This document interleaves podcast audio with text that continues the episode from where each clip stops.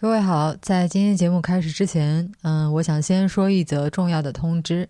我们将在近期彻底停用荔枝的 RSS feed。那如果你是用喜马拉雅、网易云音乐、荔枝来收听的，那就没问题，你可以直接快进了。如果你用的是其他客户端，请大家看一下你订阅的迟早更新，它是绿色还是黑白的 logo？那如果是绿色的 logo 呢，也没问题，你也可以快进了。但是如果你订阅的迟早更新它是黑白 logo 的，那需要赶紧动动手指，不然之后就没办法再听到我们节目了。非常简单，只需要把现在订阅的迟早更新删掉，然后再重新搜索迟早更新，选择绿色 logo 的那个订阅就可以了。如果之后还有问题不清楚的话，大家可以在微博上迟早更新问我们，或者发邮件到 embrace at weareones.com。好了，那接下来是今天节目的正式内容。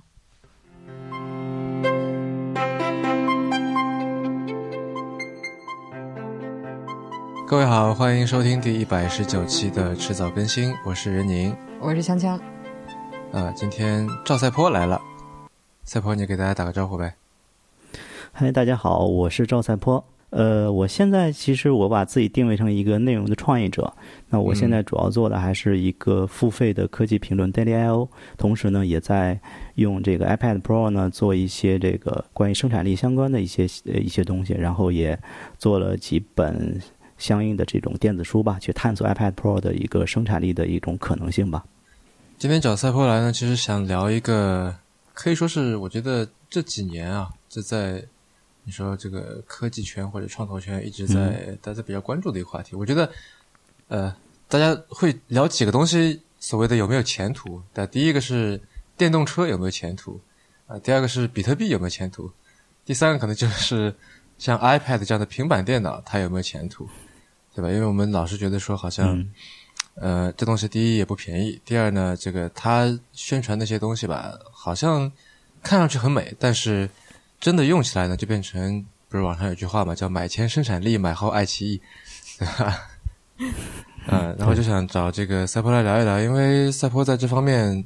一方面是说这个有自己蛮蛮有研究，二方面自己也是一个 iPad 的一个 Power User。我们经常会在讨论一个话题，也就是说 iPad 能不能当成是一个大引号的生产力工具啊？实际上我不知道这个说法是怎么来的，因为它对应的英文是 productivity 嘛，对吧？那你可以把它翻译成生产力，但是我觉得在这里好像说起一个生产力，总让人想起什么机器啊，或者流水线啊这方面这个东西的，因为它毕竟怎么说呢，就生产了一个东西出来，对吧？但是。有些东西，比方说像 OmniFocus，像这样的这种之类的应用，对，嗯，那它的广告语叫做 “Accomplish more every day”，就是帮你每天多做点事儿，对吧？就是这种，我觉得如果把它叫做生产力工具，可能就会有一点觉得有点迷惑了。但它它在英文的这个语境下，显然是符合 “productivity to” 的这个定义的。是，所以我就在想说，那到底我当我们在说生产力工具的时候，我们是在说什么？我们在追求什么东西？就这这个说法它是怎么来的呢？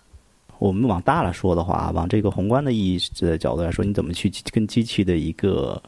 一个一个协同或者叫一个协作？嗯，那可能 Word 也好，就是文档这种产品也好，是我们通过这个一个具一个具体的一个硬件或者软件去把自己的一个想法去变成一个一个东西。变成一个一个一个文的一个文档，一个 PPT，一个表格。那像 OmniFocus，像 To Do，像类似这样的一个时间的一个工具，其实我们也是把自己头脑中乱七八糟的一些，你说想法也好，或者说你对某个事件的优先级的一个定义也好，通过一种软件的载体。以及硬件的载体，因为你像 OmniFocus，它只能用在这个苹果的生态里面。那你在 PC 的生态里面，微就微软的生态里面，你是用不到的，你是没法用的。所以通过这样的一个软件的，对对，那那对是现在还有网络版了。通过这样的一个软件或者硬件的载体呢，来把它呈现呈现出一个呃，你说是一个逻辑结构，或者说一个时空的一个结构，或者说一个什么样的结构也好。就是这样的一个工具，其实是帮你把头脑里的一些信息做了一个转化。嗯，说实话，从他面试的那一刻开始，关于 iPad 能不能够用于比较严肃的工作，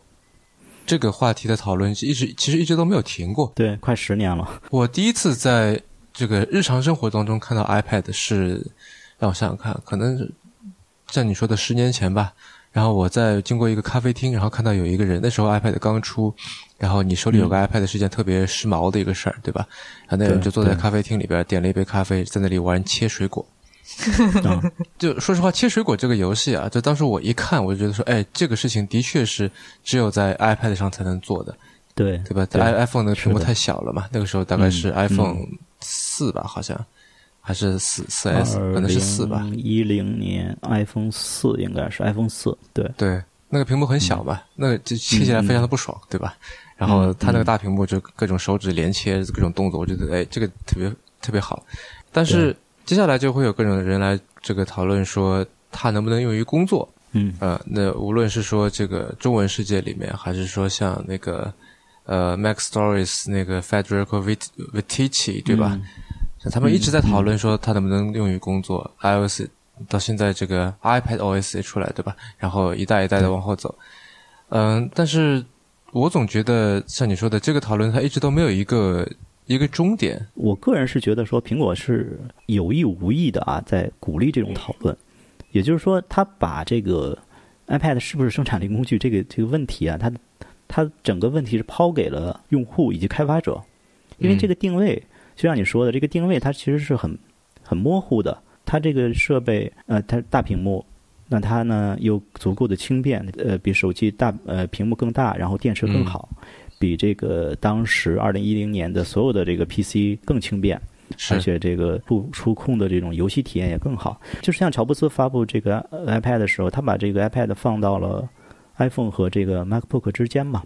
这个这样的一个产品的定位，其实这种场景它有延伸和扩展的空间。就是我印象中比较深的一件事是，呃，我之前见看见 iPad 都是啊玩游戏也好看视频也好，但是我在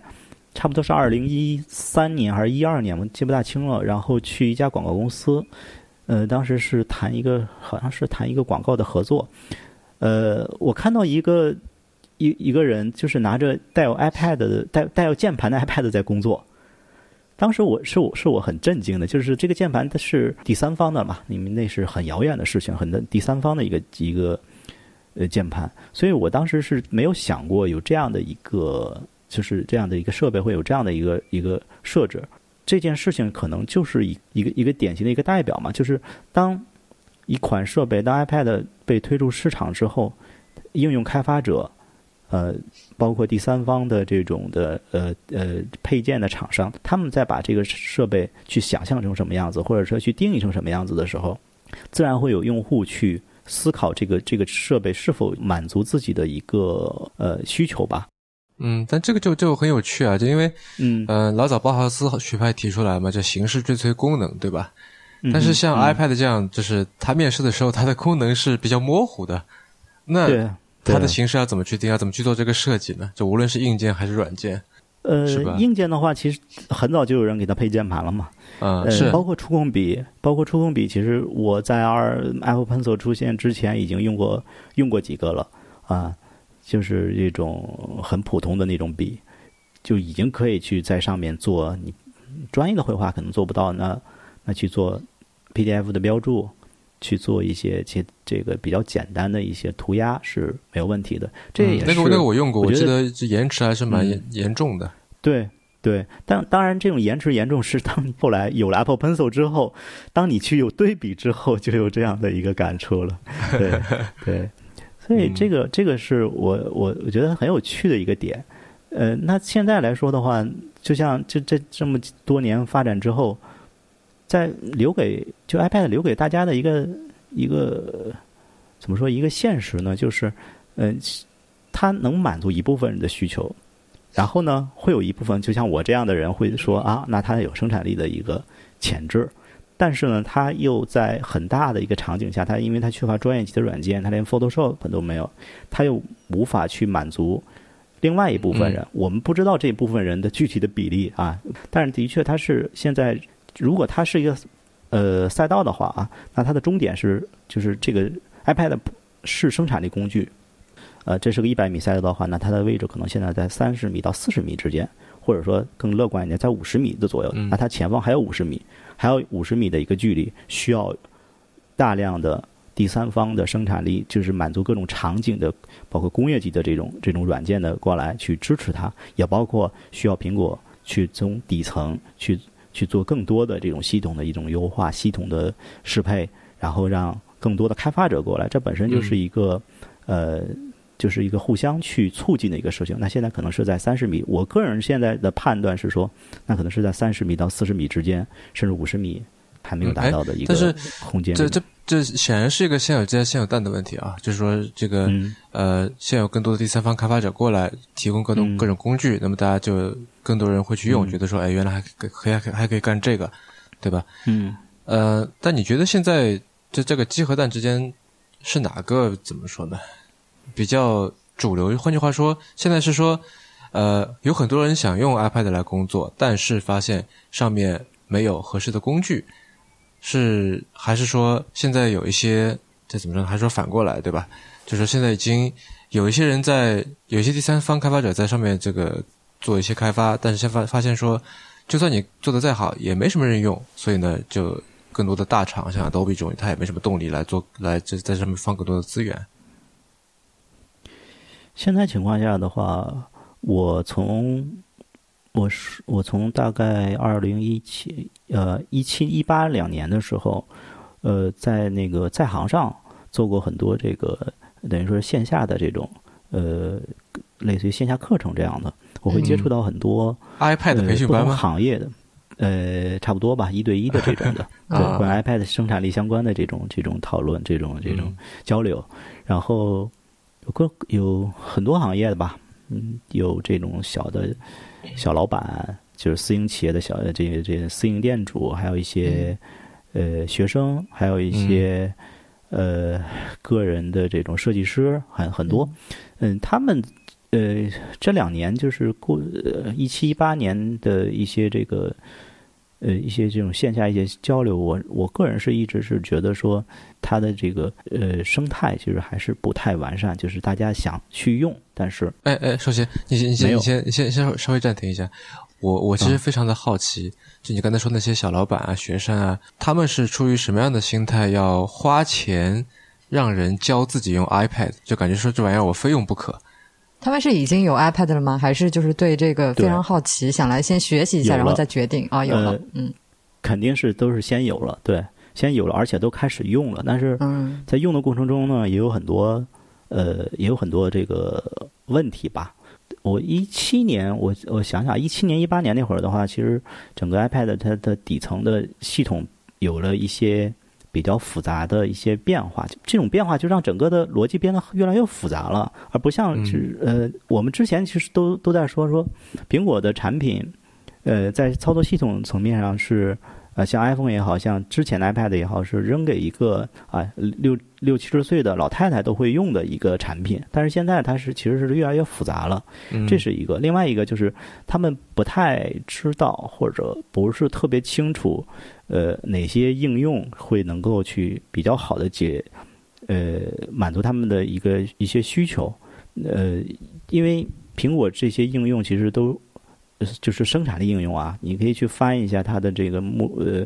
不管是哪个国家哪个地区的这个生产力应用的这个价格都是非常昂贵的，呃，都都都不管是订阅制还是买断制，都是呃我没有具体过统计，但是我觉得至少应该在十美金以上，最少。呃，就是嗯最便宜的应该也在十美金以上。那其他的像订阅制的，像一个可能现在随随随便便一个订阅制的产品都要卖到呃呃三十美金甚至五十美金一年的这样的一个呃一个价位，所以很多人是没有他他没有去过多的去，因为过多去尝试这些应用，但是他想知道有没有这种应用能够满足他的一个一个需求，这是很多人去呃去。不管去在知乎上去问问题，还是去线下找人去解决这些问题的一个初衷吧。呃，我我印象中比较深的是说有一个呃，我现在印象比较深，有一个那个淘宝的一个店主，嗯呃在在北京，然后他是做这种婚礼的布置的一种，呃，他当时是说，呃，用这个 iPad，因为你你这种婚礼现场的话，需要大量的这种图片的展示，因为不然的话，谁谁也不是经常结婚的，他也不知道那个婚礼现场是个什么样子的，所以所以他他要把这个照片要要用一种呃有很大很很。非常多的这种照片的这种展示，然后让客户去呃去明白、去了解这个整个的这个现场是个怎么样子。同时呢，客户也有一些很细致、很很个性化的一个需求。那他当时就是呃一方面用这种呃照片的应用，还有这种 Excel 表，还要用这个呃应该是 QQ 吧？对，QQ 还有微信，整个的就是跟团队沟通、跟这个客户沟通。然后他自己也要做这个这个项目的追踪，那在这个过程中，其实，呃，他在用用用这个 iPad 的时候，有一些自己的想法，但是呢，很多需求呢，他他需要去，呃，他需要更多的去去想用有没有什么其他的这些软件去能满足这种需求啊？就是主要是这样的一个初衷，对。嗯，明白。那他为什么不用电脑呢？电脑的话。呃，电脑的话，在这个照片这个显示上还是没有没有这种平板带来的更有冲击力。另外一个就是它需要大量的现场的，他要去，他有可能还要去酒店去大量的拍照。这些拍照的时候，呢，有时候直接拿 iPad 拍照就行了。他因为这种只需要去。呃，了解大概的一个场地的样子，在这个就不需要特别精细的，非要用手机去拍照的这种嗯嗯程度，所以这个里边会让他觉得很轻松，很轻松，而且他没有太多的文字的输入，很多都是语音，或者说直接拿一个笔去涂涂画画的。比如说这个墙角我要挂一个气球，那个墙角我要弄一个什么类似灯带这样的，只是就拿一个 Apple Pencil 去勾画一下，然后让他的这个团队去。最后去呃去布置就行了，对，嗯，哎，你说的这个场景，我觉得让我想到一个问题，就是说，你觉得像你刚才说这个，如果这是一个百米长跑的话，啊，百米的一个短跑的话，呃，现在 iPad 作为生产力工具是在三十米的这个位置，那我我想问的是，你觉得就是过去制约它，让它并让它现在并没有成为一个非常好用的一个生产力工具的原因是什么？以及是说。是什么能够让它在未来成为一个更好的生产力工具呢？如果从最底层的来说的话，肯定是操作系统的问题。操作系统长期以来，它跟 iOS 是共是就手机上的这个操作系统是是一样的嘛？嗯。嗯，就是大号的 iPhone 嘛，在最早出现的、最早这个出来的时候，那这个问题其实应该是一个最最，我觉得是一个最本质的一个限制，因为因因为有这样的一个限制，所以。你的应用，举个例子来说，当你这么大一屏幕只运行一个应用的时候，嗯，那它的这个作用跟你在手机上其实没有多大的价值。那对于很多应用开发者来说的话，我去开发一个 iPhone 的应用，好的，我挣了钱，然后 iPad 卖的也挺好的，我那我再去开发 iPad 的一个应用吧。但是发现你在这上面的应用永远是一个窗口，永远是一种。一个大屏的一个状态显示的时候，那你就直接简单拉伸就行了，不需要去做更多的一个功能的一个创新了。那这个，那这反过来就影响了用户。那用户觉得，哎，几千块钱买 iPad 下一个应用，发现它就是拉伸版的或者说扩大版的一一个应用。那我那我为什么不用手机呢？对吧？就像淘宝一样嘛，淘宝现在都不支持横屏嘛，但是只有竖屏，而且那个体验非常非常糟糕。这就是一个，所以有的人现在，我我前两天吧，还在微博上看说，现在 iPad 现在连个微博都不能应呃都不能用，还还在说 iPad 怎么着怎么着的。那这个问题你说怪谁呢？对吧？呃，你很难呃，我至少从我的角度上，我觉得他提出这个问题这个时候，我也我我我就乐了，我也不知道怪谁，我也不知道怪谁，反正我看到就是这就是这样的一个状态，对吧？所以现在这两年吧。呃，从二零一七年，二零一七年其实是一个比较大的一个年份啊。那可能咱们待会儿可能会谈到这一点儿。iOS 十一有一个变化，那到今年啊，去年是沉寂的一年，今年又是一个大的一个变化。这两个变化，它能带来的这个应用的变化，应用开发者的一个变化就比较大了。像今年到现在就是十一月底了。从它正式发布已经一个半月了，咱不说这今年这个 iOS 怎么着各种各样的问题了，只是说它这种交互逻辑变化之后带来的一些呃应用的体验有了很大很大的一个变化。对，那个 Federico Vittisi 写了超级长的一篇文章，花他说花了三个月时间写了一个 iOS 十三的 review。呃，对，九月份时候这个发的文章，呃，对他的他的文章还是一个比较详细的一个类似于说明书的一个形式的一个东西大家能一个直观的了解。对这个这个变化，我觉得是个可以是一个嗯持久的，而且是一个呃非常有。呃，怎么说？非常有延续性的一个东西，因为你整个逻辑的变化之后，你带来的给应用开发者带来的就是说，那我怎么怎么去适配这样的一个特性？怎么帮嗯在这种屏幕，比如就举个例子来说，现在你在 iPad 上可以打开多少个屏幕呢？同时打开至少三个屏幕。那这三个窗口的怎么有效利用？然后这三个窗口里边，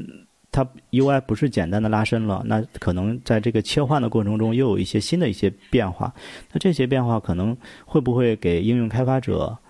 有一些新的呃启迪，或者说新的这种创新的可能性？我觉得嗯都有可能吧，都有可能。对，现在毕竟才一个才两个月嘛，从这个整个的从九月底到现在两个月，嗯，接下来还有，当然今年的问题太多了，今年各种各样的 bug 太多了。哎，那不如我们来回顾一下吧，就是在成为生产力工具的这个路上面，这个 iPad 是怎么样在一路演化的？无论是他自己还是说第三方的这个开发者。对、嗯我个人是喜欢用两个比较大的一个线索去追踪这个事情。第一个线索就是它的这个屏幕尺寸，从最最早的时候它就是一个九点七的嘛，那后来呢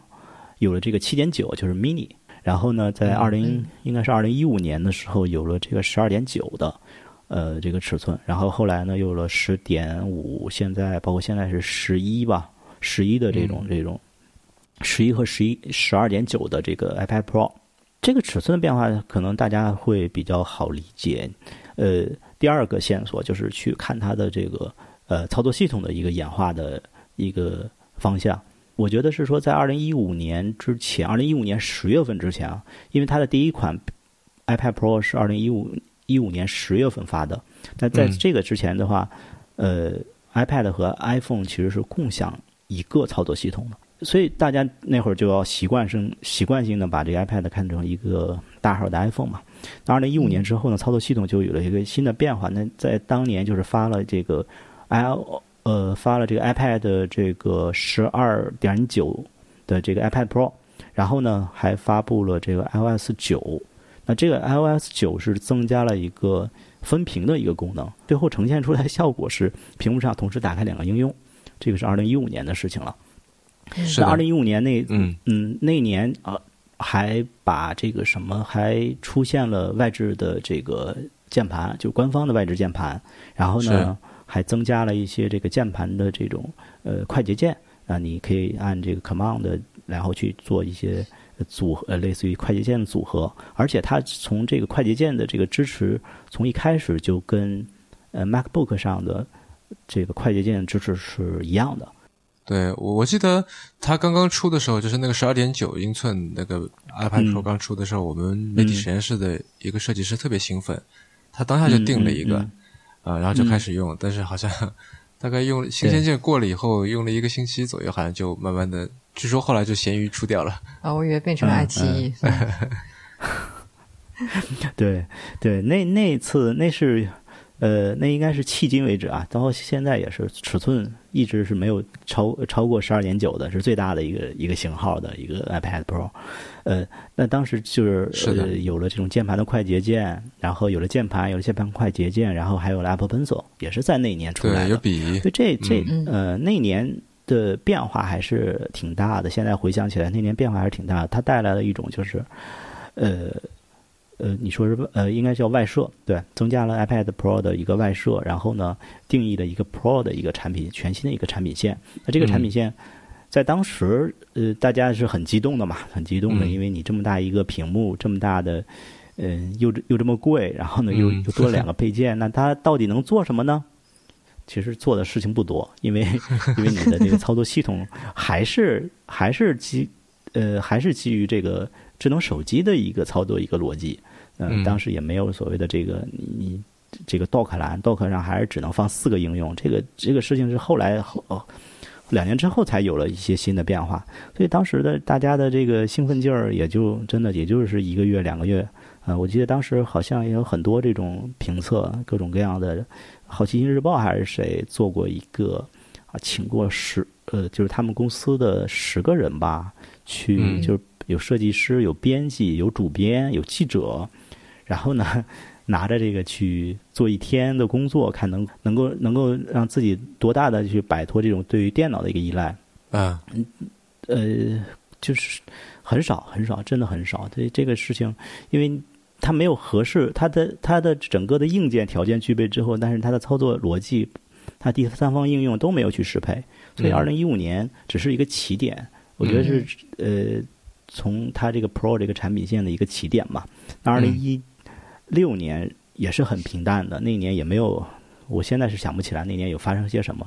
我能想到的是，二零一七年它有了这个 iOS 十一啊，比较大的一个更新呢，就是一个拖拽，就是手指拖拖拽，你可以去拖拽呃文字，拖拽到另外一个应用上，或者说你去拖拽图片，拖拖从这个图片拖拽到邮箱呃邮邮件或者什么的都可以了。这个这个呃。这个更新我觉得还是蛮有用的，就是它它把这个整个的操作逻辑变得更直观了。就是当你之前的话，你可能是说举，我就举个例子来说的话，呃，比如说我们现在在聊天的时候，好，我们现在可以打开在 iPad 上，我们可以打开两个窗口，左边是个微信，右边呢是一个 Safari 的一个网页的一个一个网页。那我想把这个网页呃链接分享给。呃，用微信分享给别人，对吧？然后那那你在之前的话，可能是要去呃去在 Safari 的这个地址栏上去复制，呃，然后去微信的聊天窗口里边，然后再长按，然后再去粘贴，然后发送。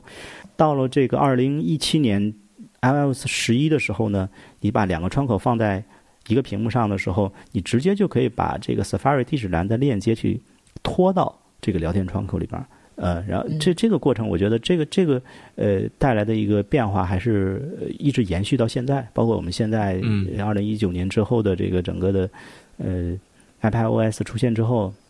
你的现在其实大家已经习惯就是拖拽，这现这个是这两年一直在一直在延续的一个功能。另外一个，当时我觉得呃比较大的一个变化就是它强化了一个 Apple Pencil 的一个场景。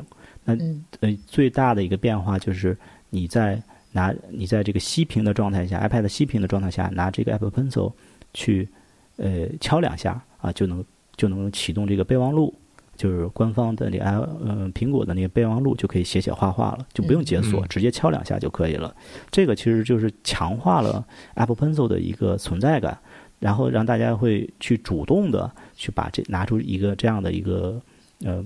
配件去。写写画画，那之前的话，可能你需要去解锁，然后打开特定应用，然后再去写写画画。可能那会儿你你已经不知道那个笔放哪里了啊。这个是我觉得说，二零一七年，我当时呃写这个会员通讯的时候，呃，对我就是影响比较大的。我觉得这两点吧。所以你是哎，二零一七年开始做的是吧？现在这个事情。呃，这个事情二零一六年年底开始做的啊啊啊，然后电子书呃 iPad 这块的呃应该叫什么系系统的去探索 iPad 这块呢？应该是二零一七年开始的，二零一七年下半呃上下半年下半年开始的，对，嗯，然后就是一七年过了之后，一八年就没有没有没有什么新的东西嘛，当时很很很失望，嗯，那年。整个的这个系统更新就是呃，要要要稳嘛，可能，所以所以当时大家都说 iOS 十二是最稳定的一个啊，这个这个呃一个版本了，因为几乎没有任何的 bug，然后大家用的很开心。嗯，那然后就到了今年了，嗯，今年就是一个呃算是一个大年嘛，我觉得这可能是个大小年的一个关系，是吧？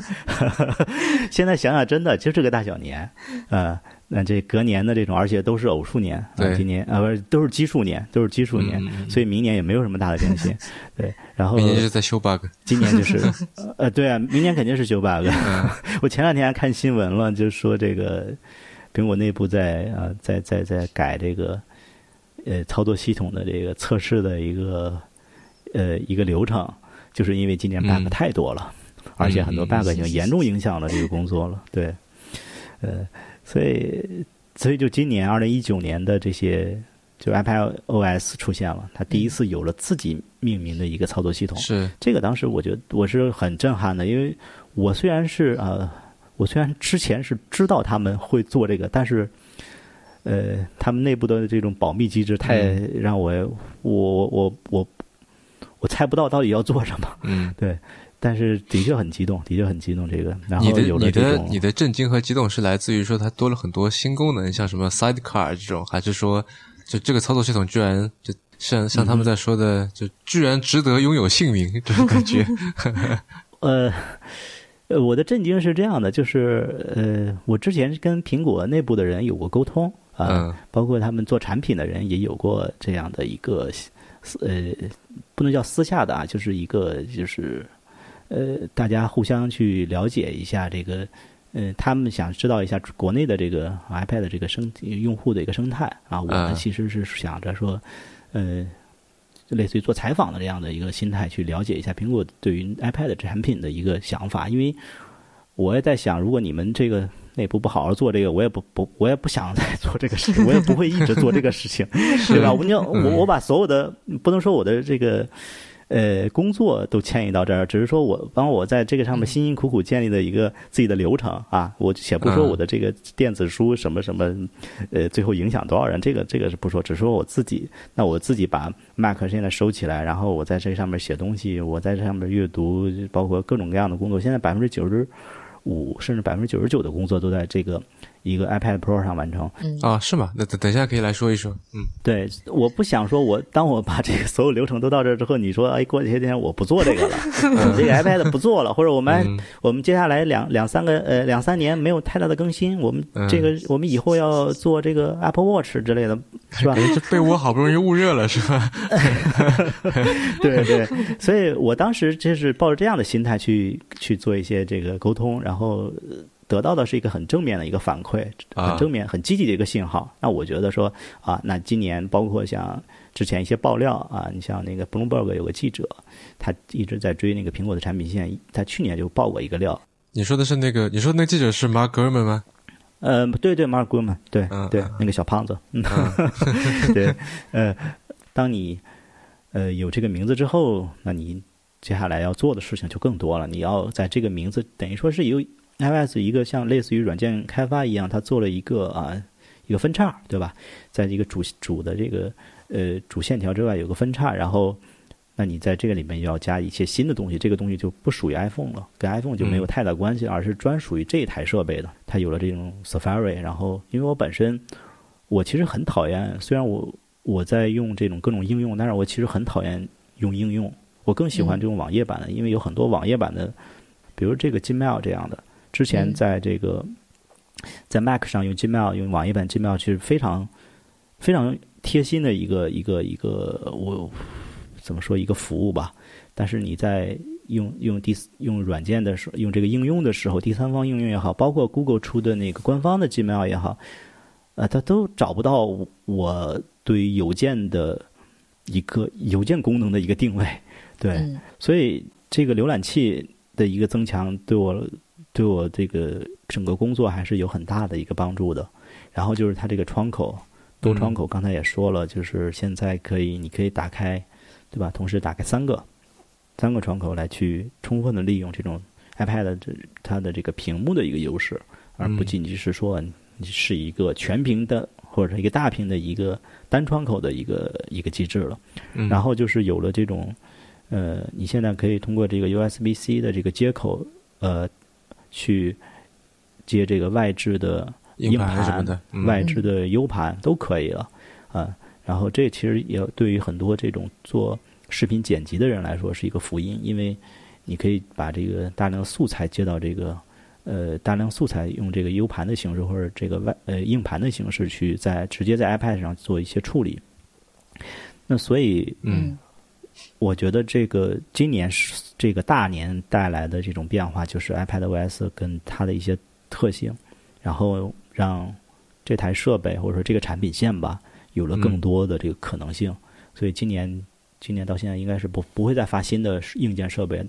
传闻应该是明年，明年再发，嗯对，嗯明年再发，所以这个还是蛮期待的。接下来他们从硬件也好，软件也好的一个一个方向，一个进化的一个方向。那你现在这个百分之九十多的这个工作都在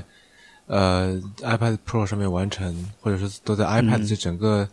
这个平台上面完成，那你都是怎么样完成这些工作的？呃，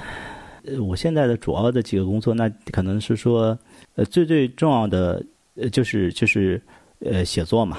不不单单是写文章这样的事情，可能是要涉及到说，呃甚至说写 PPT 啊，写这个、嗯。这个大纲这种的，对，嗯呃，对，电子书其实也是在这个上面完成的。那嗯这个里面，呃，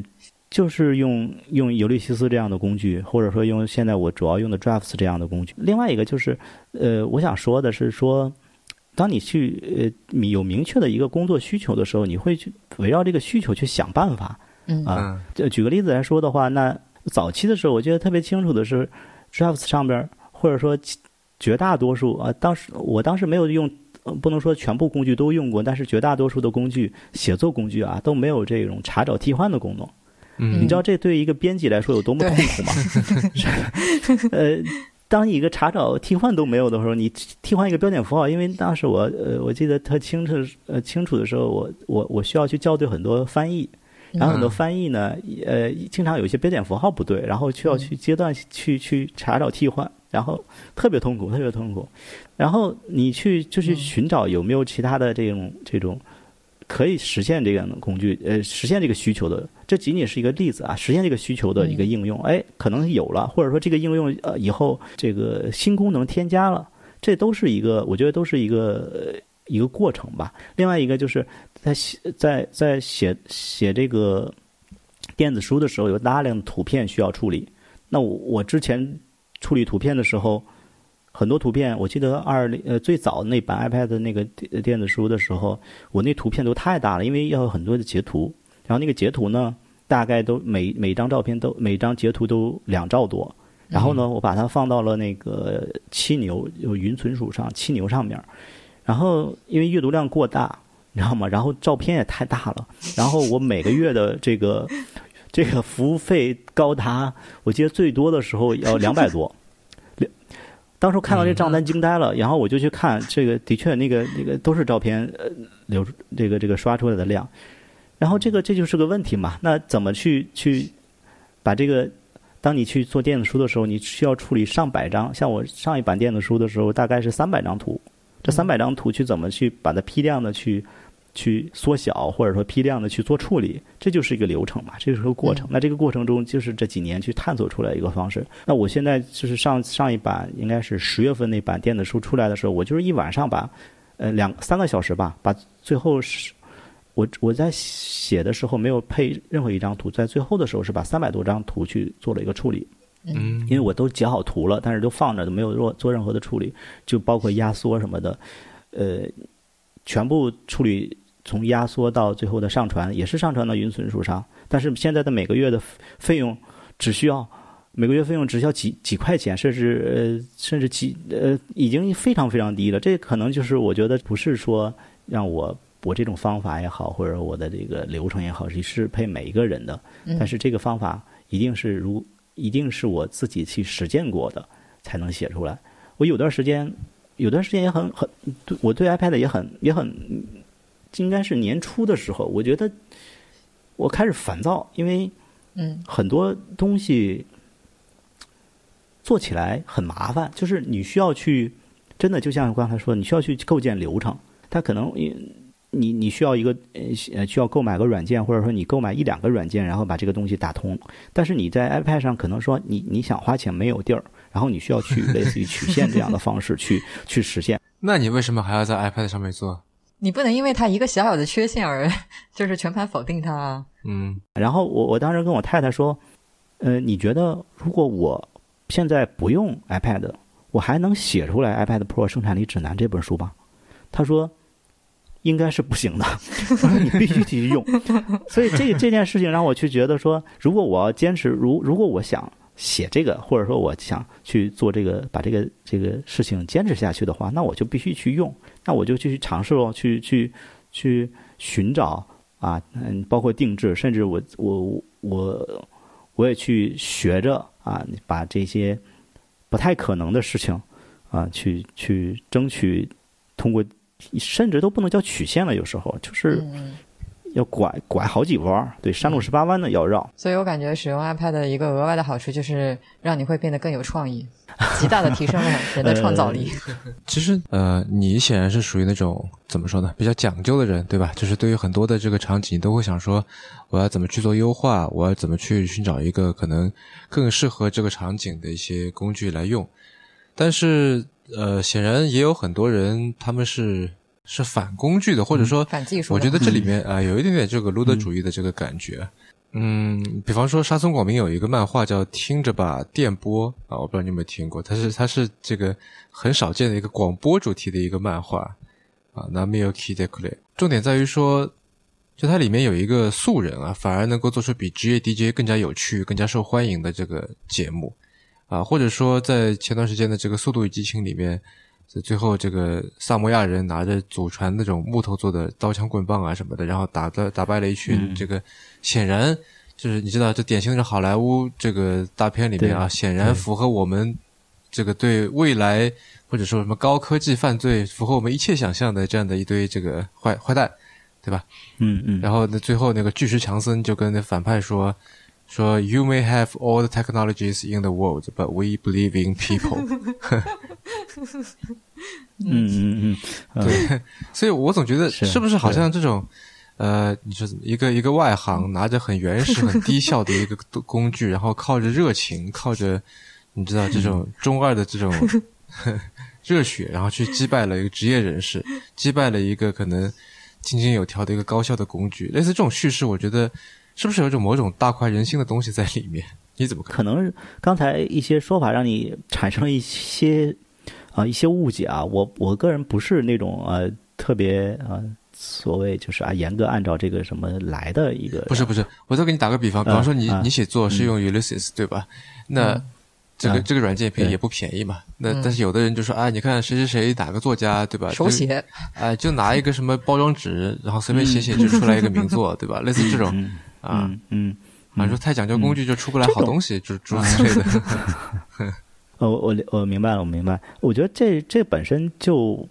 这个无所谓好与坏的，这本身嗯，这更像是一个个人的一个选择嘛。你看我我我也经常跟一些媒体同行们交流，很多人现在都还用 Word 写稿嘛，但是大家会觉得啊 Word 那种。傻大的工具写稿太大材小用了，或者说什么我们要 Markdown 什么之类的，这个是纯文本，这个更优雅、更简洁、更怎么着怎么着的。但是这这这个，我觉得这这也是很傻的一个论调嘛，因为每个人对于这个工具的选择，其实跟他最后要做的东西没有任何的关系嘛。你当当你去把你手头这上面的这个工具去用好的时候，我觉得就是最最你。最大的一个价值，你不管你现在说用 iPad 也好，用这个，甚至还有人用这个 Chromebook，就是那个 Google 出的那个那个那个平板电脑，嗯，对，这种工具我觉得是没有任何的优劣之分的。你用那个 Google Doc 去写写写稿也是也也没有任何问题啊，你写书也没有任何问题啊，对吧？你甚至用这个纸笔去写一本小说也是可以的。但是问题是最后。你选择一样是一个什么工具，最后是要承担一种后果吧？哎，但是我刚才说的那个、那个、那种观点，可能更多的是觉得说，好像你做一个什么事情要去精挑细选一个工具，可能你做本来是有点像筷子啊，就是说你你本来中国人就吃什么菜都用筷子，但西餐可能一套得换个七八套餐具，对吧？那可能有一种人就觉得说这种有有点作。但是我觉得你这个比喻很好啊，就是现在的这个讨论，就是一个靠着呃非常高的热情但使用低效工具的和使用专业工具的人，这就是这两种行为相比，就是哪孰高孰低嘛？就好像是说这个筷子和西餐的刀叉放在一起比较孰高孰低。我觉得这种单纯的非常抽象的，就是脱离语具体语境的讨论是没有意义的。那当然看你吃的是什么菜喽。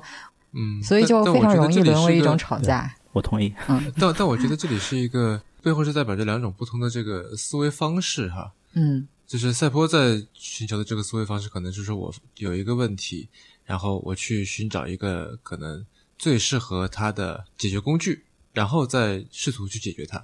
另外一种思维方式是说我碰到一个问题，那我就先上了，对吧？好像那个网上叫什么来着？就是一言不合就是干，是吧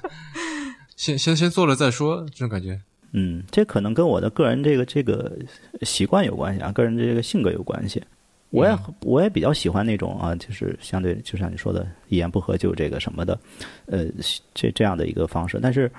我更喜欢说，那你先去去做一个大概的一个选择，然后呢就赶紧开始做。但是在这个做的过程中呢，再去不断的优化。可能是我中间多了一个这样的过程。我一直说，包括我的这本这个电子书也好，或者说我的这个每周的这个电子邮呃这个会员通讯也好，我一直把它做成一个动态的一个一个过程，它不是静态的。说这本书或者说这个这个这个东西定下来之后就这样不改了，不是的。呃，这就是因为说你在不断去迭代你的思考，不断迭代你的流程，在这个过程中，你的一些想法也是在不断的去完善的啊。那就像我这个这个电子书，从这个二零一七年的十月份应该是第一版，一直到今年的六月份啊，一共更新了七版吧，六版还是七版啊？然后这这六版七版就是里边就是有非常多的很多都很多东西都已经推倒重来了。刚开始的时候，那个电子书我记得就是生成的时候，就是用的尤利斯尤利西斯里边的那个 EPUB 的模板嘛，就是直接生成了，因为你找不到。或者说觉得这个好像很合适，啊，但是当你去做完这个之后，发现慢慢的发现，哎，还有其他的方式可以做。那用这个 Pages，就是那个苹果自带的那个那个 Pages 里边，也可以去生成这个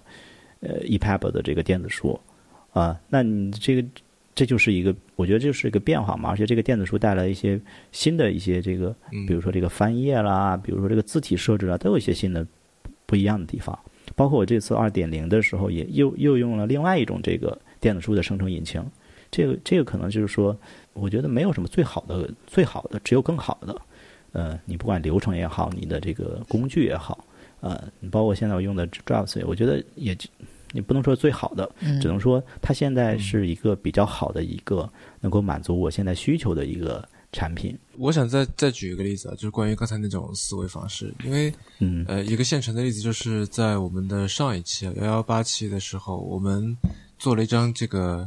预预告的一个海报。那么本来呢，强强老师说，要不就找一个这个我们合作的一个朋友，让他在这个画点插画什么的。嗯，然后我就觉得说，哎，我可以自己来试试看。对，那位朋友他是这个专业的设计师。因为依照强强老师的这个思路呢，你要做张海报，首先你要有美术基础，第二你要学过可能几年的这个设计啊，第三你要会诸如 PS 之类的这些软件才可以。这所以他的结论是我们是不行的。嗯啊，那么就是我觉得如果说照呃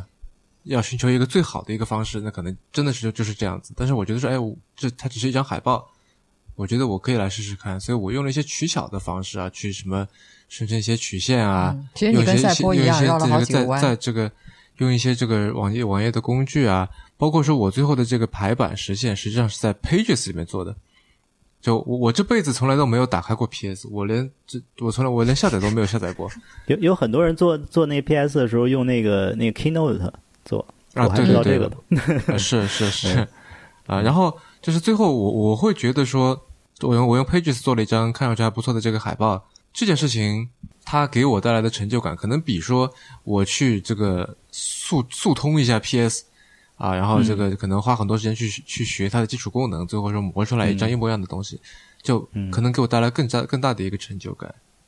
啊，这里面就有有一点好像我刚才说的，就是怎么说呢？就萨摩亚人拿着这个刀枪棍棒打打败了一群这个高科技的坏蛋，啊，这种感觉。嗯啊，因为这里面就体现了你对于这个工具的工具的活用。就我，对我可能是吧。就我在想说，这里面就我的这个额外的这个成就感，或者额外的这个开心，是是哪来的呢？就明明我用一一件它并不是最适合的一个工具去完成了一个事儿，那照理说应该说啊，这次这次就这样吧，下次还是要好好用 PS 来弄，或者说这个有时间一定要去学一下。但为什么我反而会觉得特别开心？这这这个我觉得很奇怪。我能理解你的那种兴奋。对，我能理解你的兴奋。呃，的确，你做出来之后，你会觉得，哎，我用这种呃，是不是有一种以弱胜强的感觉？嗯嗯，对对，有轻量级的这样的一个工具，去实现了一个本来要用很非常非常庞大的、非常复杂的一个软件工具才能完成的一个东西。嗯。对。甚至包括有时候我在用这个 Drafts 去写稿的时候，最后到导出成 Word 的时候，也会有类似这样的感受，呃，因为你你你你本身就是在写用这个 Markdown 这种在写的时候，不用去考虑过多的东西，甚至图片都不用去过多的考虑，但是你最后导出的时候要跟他们一模一样，所以在这个过程中，你会仅仅就是关注就只是在聚焦在核心的这个上面，啊最后导出的时候也是一个。也是一个类似于以弱胜强，或者说一个以一个不太专业的东西工具完成了一件相对来说专业的一个事情。对，嗯。嗯那我们再来说更虚一点的话题吧，就是你觉得他们本身在异化吗？就所谓的工具的异化。为什么在说这个？因为这个前段时间，无论是从九九六，还是说这个网易那个离职员工那个事件，我看到很多人就重新开始讨论这个人的异化，这个可能已经讨论了一百多年的这个话题了。那我一直觉得人的异化是从工具的异化开始的，就说这个工具它本身是，比方说本来是个螺螺丝起子，嗯那它没有人的话，它本身是不能发挥作用的，对吧？嗯但是如果它变成是一个全自动钻螺丝机，这个时候没有人他也可以自己来工作。那么在这个时候，我觉得人和工具之间的这个界限其实是变得慢慢模糊了。就当工具可以独立于人而存在的时候，那么它作为人的延伸的这种关系就已经被斩断了，对吧？就所以所以所以所以人跟工具工具的这个界限就开始模糊了。就前段时间不是有一个呃纪录片叫《美国工厂》嘛，《American Factory》这个很火的一个、嗯一个片子，它里面就是有一个就可能我们就是已经见怪不怪的例子了。他本本来有一堆工人，然后他说。啊、你看这个这个地方本来上周是有两个人的，呃，下周把它换掉。啊，对对对，包括那个《终结者》那个电影里面不是也是一模一样的场景嘛，嗯嗯，对吧？那这里就是说，你看人跟工具已经这已经画上等号了，几乎。那我觉得生产力工具既然它是一个工具，它本身肯定也是跟着这个事情本身跟着人在变化的，嗯，对吧？嗯那么既然说车间里面的这些这些工具的异化会带来人的异化，那么无论是说 iPad 或者说 Mac 或者说是手机上面的这些生产力工具、这些软件的工具本身的异化有没有对人造成影响？你觉得？其实现在已经有了，比方说像那个阿里的那个鲁班那个系统，哎，是叫鲁班吗？就是自动生成那个 banner 海报的那个对啊，那它其实已经嗯可以取代很多设计师的工作了。那这些是是是原来在用的那些工具，其实就是所谓的生产力工具嘛，这个 productive tools，对吧？呃，那如果说它就我们往这个一路再走下去的话，也许就会变成是说很多东西都呃由于工具能够独立我们而存在，所以说呃人第一是工具像你刚才说的工具更像人，第二是人更像工具，所以导致是说可能你到到最后，我觉得人的生产力这件事情本身，可能这个概念都会慢慢的被边缘化掉。但是它不太重要，是一种社会的价值不太重要了，对吧？那它的自我价值呢？如果你要把自我价值跟社会价值做一个绑定的话，那的确是这样的。那因因为现在是它重要，所以我们的自我认知里面是把它放在一个比较比较比较关键的一个点上面，对吧？嗯呃，就好像说我们这以前可能是说，呃，科举公公民这事情很重要，所以说有人得了一些什么名字就回来这锦衣这个衣锦还乡，对吧？大家都觉得说你至少很厉害，但是现在的话，其实因为没这套系统都没有了，所以它整个价的价值体系也就崩塌了。它的确呃应该是一个可能 可能的一个方向，但是呃，从纯粹的从技术发展的一个呃相对理性的一个角度去看的话，呃，现阶段或者说嗯。甚至几百年、一两一百年以内，这个情况是不太会出现，不不可能出现的，除非说出现一种技术的爆炸。啊，是是，我我我倒我倒不是说它这个在未来几年都会出现啊，就是我觉得这里面从长远上来看，或者从一个大的方向上来看，我觉得这里存在着这么一种，你可以说需要警惕，或者说一个去去注意的这么一个一个事儿。然后我觉得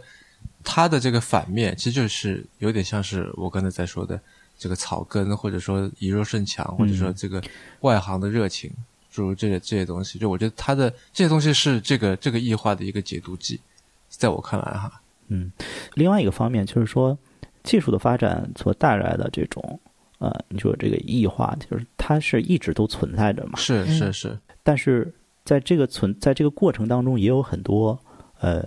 也有很多这个你说教育也好，培训也好，或者或者这种人的这种自我认知的提高也好，从这个上个世纪，从上上上个世纪吧，就开始一直在等于说是一个螺旋式的一种方式吧，或者说是大家就是在都是在往前去去走的一个方式。是，但是我觉得像之前我们其实没有太去。就可能没有去有意识的关注这个问题，或者说觉得它可能不是一个问题。但是我觉得，既然它已经被被证明是一个问题，并且它在以前是个问题，在未来也会是一个问题，那我觉得我们不能采取说好像存在即合理这样的感觉，对吧？不，他呃，我关注过一个 Twitter 一个账号，这个账号特别有意思，这个账号会呃阶段性的翻出很多历史的一些报纸。呃，报纸的一些截图和这个，呃，去去，比如说他自行车刚出来的时候，整个欧洲或者在欧洲的时候掀起了对于这种啊人的这种异化的一个一个批判，就是人这么懒，你要去骑自行车，然后这个这这个八十年代 PC 进入呃 PC 出来的时候，这个呃这个。学校的老师在报纸上，在《纽约时报》上还是写文章批判，说绝对不能让孩子们接触这个 PC，因为 PC，呃，比电视更可怕，比那个波斯曼说的电视文化更可怕。因为 PC 它这个呃什么屏幕不好啊什么的，反正就是经常会这样，就很多这样的文文言论出来。然后，这我我看到这个时候也会经常去。呃，也会想到你刚才说的这些这些问题。的确，我们在从这个技术发展的的这个和技术和人之间的这个层面去看这个事情的话，就是未来的确是悲观的。长远来看是悲观的，这的确是因为咱们就说脸面部识别这种的这种技术，对吧？这种技术就在在不断的强化啊，政府或者当局的一种对于这种。呃，人的这种识别能力嘛，这这从嗯所谓的监控社会嘛，对啊，这这监控资本主义、监控社会主义，现在这种词都特别多，所以是这种未来，我我对未来的这种的确是很呈现呈现这种方式感到很悲观。但是另外一方面，就是我我又我又我又在想，就是我们现阶段的很多很多呃呃恐惧也好，或者说很多担心也好，它它可能。也是一种历史的一种重复。那在这个过程中，其实我也看到了这几年，你说就举个例子来说，就是国内对于数据隐私的这种认认知，现在是越来越高了，对吧？然后呃，前段时间跟阿里的一个一个一个人聊，他们内部刚刚成立的一个向善的科技向善的一个机构，专门要做这个数据安全的这个宣传。包括他们要做的这种呃面部识别的这个安全性的一个宣传等等等等。他说这个东西现在呃他们两年前启动这个的时候，内部启动的时候，呃老板不看好，因为老板觉得国内做这个太早什么的。然后外部呢也找不到机构，因为大家那会儿都忙着挣钱呢啊。你包括科研院校也不愿意做这个项目，也不愿意去跟他们合作。但是呢，从去年开始啊，从这个从行业也好，从这个。内部也好，都在开始认识到这个东西，呃，所以这个事情我也是觉得说，当我们在一方面去感叹这个技术技术潮流去如何异化人的时候，也会有一种新的一种啊方式治理的方式在慢慢的在出现，再去制衡。这个这个里边可能是说也有一些 PR 的这个啊就公关的一个一个呃策略在，但是的确这也是他们应该担负的一个责任嘛啊。对你，你是你刚才说起阿里的这个科技向善，知道让我有点吃惊啊。呃，就前两天刚刚被评为这个工程院院士的这个王坚啊，就他们的这个阿里云，阿里云之父吧。嗯嗯。他不是写了一本书叫《在线》嘛？对。里面有一个，有他说了一段话，就是说，呃，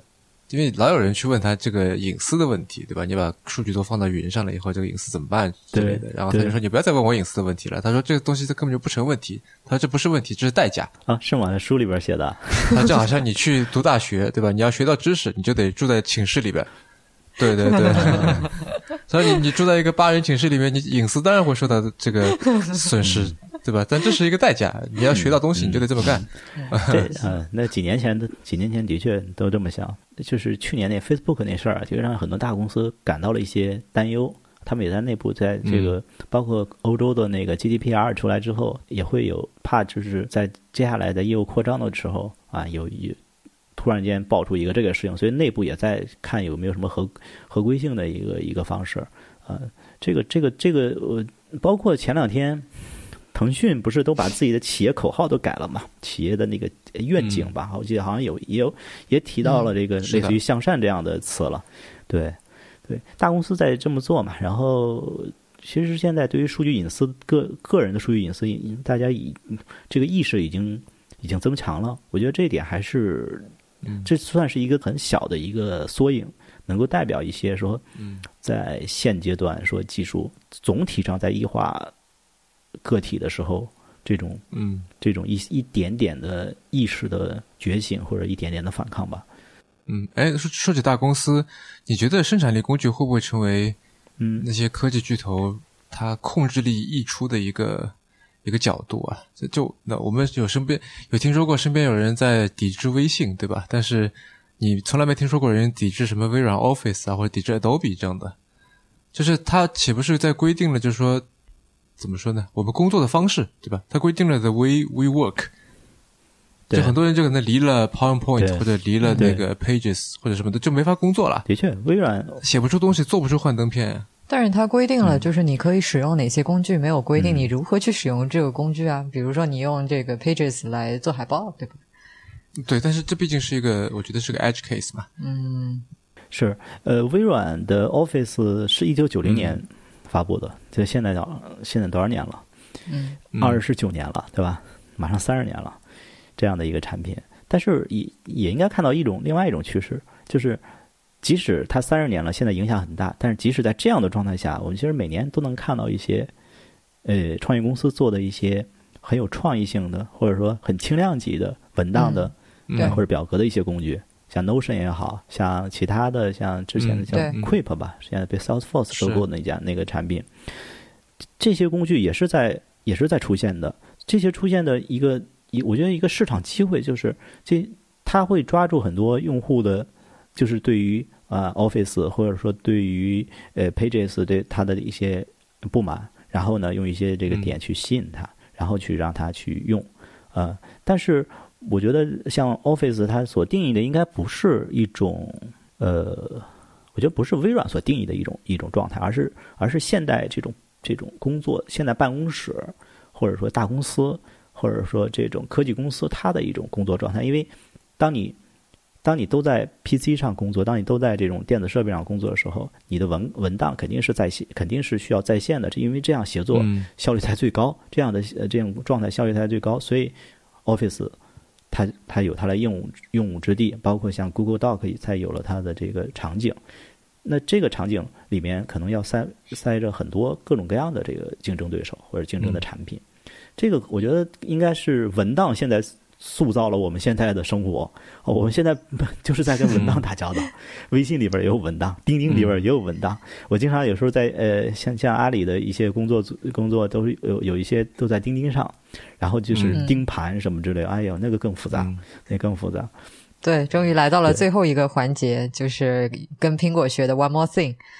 嗯，就请你跟听众朋友推荐一样东西吧。呃，虽然叫东西，但其实是人啊，或者是事情啊，或者是一个概念，就抽象的东西也都可以。嗯嗯嗯。那你会推荐什么呢？嗯，我就推荐一个呃一件事情嘛，就是主动搜索。呃，主动搜索就用好搜索搜索框、搜索引擎去搜索一些东西。呃，我推荐这个主动搜索，就是因为现在移动互联网的这种发展，嗯，带来了这种信息的呃大爆炸，然后还让信息流这种形式成为当下目前获取信息一种非常主流一种方式，就是向下拉就去看到了信息。但是呢，这种信息其实，呃，我个人是觉得说，这本身就是一种呃系统对你的喂养，或者叫啊这种大公司今日头条也好，或者包括甚包括这种呃社交媒体对你的这种兴趣分析之后一种喂养。呃，那在搜索在搜索这个场景里面呢，就是一种你去定义。你去主动发现一种方式。那现在在国内，微信公众号的内容已经不能在搜索中直接这搜索引擎里边直接发现了。那现在，比如说用用这个百度的去搜索的话，也是百家号都是百家号的内容，这都不是，这都这在这个中文互联网里边都是一种人为的割裂。所以，还是建议大家主动搜索，更建议大家用这种 Google 去搜索一些内容，去搜索中文的，甚至。更更应该去搜索一些英文方相关的一些内容。嗯，其实这个这个部分上，就是我觉得的是所谓的这个 power user 里面这个 power 的来源啊，对吧？就是好像说咱们用户有力量这种感觉，呃，对吧？就是你不是一个说被动被被喂养的一个状态，说你要去主动去搜寻，你是有力量的，你是有这个 power。对，可以可以这么理解，可以这么理解。对你把这个 power 这往等于说是嗯对。当成这样的一个理解，我觉得可以的，我觉得可以。这你这个角度挺好，呃呃。行，那我们今天就差不多录到这里。您刚刚收听的是迟早更新的第一百十九期，这是一档探讨科技、商业、设计和生活之间混沌关系的播客节目，也是风险基金 Once Ventures 关于热情、趣味和好奇心的音频记录。我们鼓励您与我们进行交流。我们的新浪微博 ID 是迟早更新，电子邮箱是 embrace at weareones dot com，拼法是 e m b r a c e at w e a r e o n s 点 c o m。如果你想要访问迟早更新的网站，可以在浏览器地址栏输入邮箱的后缀，在网页导航栏中就可以找到迟早更新的网站链接。我们为每期节目都准备了延伸阅读，希望您善加利用。那么值得一提的是，迟早更新现在也有了微信小程序。如果您想在微信里获得更好的收听和分享的体验，只要在微信里搜索“迟早更新播客”这六个字，就可以找到迟早更新的小程序了。呃，如果你喜欢我们的节目，您可以在各大音频平台和泛用型播客客户端以及刚才说的小程序里面啊，这个进行订阅收听。我们希望通过这档播客，能让熟悉的事物变得新鲜，让新鲜的事物变得熟悉。